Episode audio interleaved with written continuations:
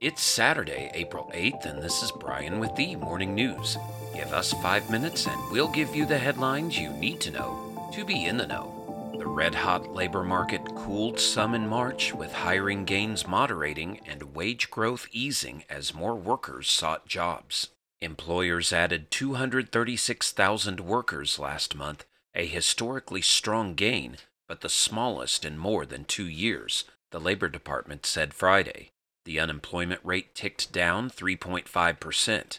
More Americans jumped into the labor market in March, helping take pressure off wage increases. Average hourly earnings rose 4.2% last month from a year earlier, the smallest annual gain since mid 2021 when inflation was surging.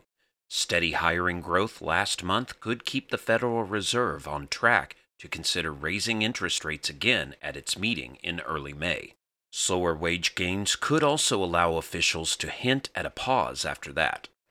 In other news, the U.S. military said Saturday that it has sent a guided missile submarine into the Red Sea in a public show of force in response to the recent attacks on American positions by Iran aligned militants across the Middle East.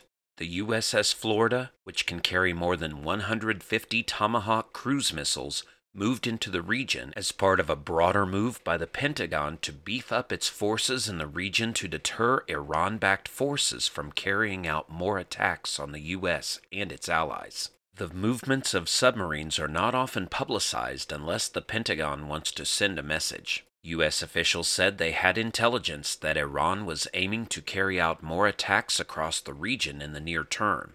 Last week, the U.S. military said it was speeding up the dispatch of a squadron of A 10 planes to the region in response to a series of attacks on U.S. forces in Syria that killed one U.S. contractor and injured a dozen other Americans. Around the world, China's military launched exercises around Taiwan in an apparent escalation of its response to an international tour by the self governing island's president that included highly scrutinized stops in the U.S. Hours after President Tsai Ing wen returned to Taiwan on Friday night, Chinese maritime safety authorities said the country's navy planned to conduct seven live fire exercises over the course of 12 days off the coast of Fujian province, which faces Taiwan starting Saturday morning. Separately, the Eastern Theater Command of the People's Liberation Army, which oversees Chinese military forces positioned closest to Taiwan, revealed plans to hold combat readiness drills and a separate set of exercises Saturday through Monday in areas surrounding Taiwan, including airspace to the east of the island. Back in the U.S., the Justice Department has launched an investigation into the possible release of Pentagon documents that were posted on several social media sites and appear to detail U.S. and NATO aid to Ukraine, but may have been altered or used as part of a misinformation campaign. The documents, which were posted on sites such as Twitter, are labeled secret and resemble routine updates that the U.S. military's joint staff would produce daily but not distribute publicly. They are not war plans and they provide no details on any planned Ukraine offensive, and some inaccuracies, including estimates of Russian troops' deaths that are significantly lower than numbers publicly stated by U.S. officials, have led some to question the document's authenticity. And new reports say many people are part of an explosion in the number of workers taking parental leave. In the 12 months through February, a monthly 406,000 workers were absent on average due to paid or unpaid parental leave, up 13.5% from 2021, according to Labor Department data.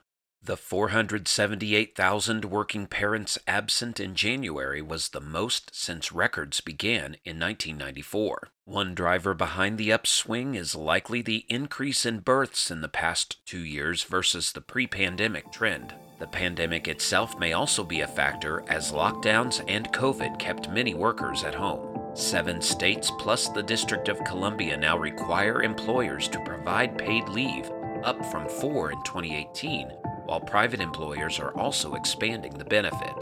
Now you know, and you're ready to go with the morning news. Share this with a friend and subscribe to us wherever you listen to your favorite podcast.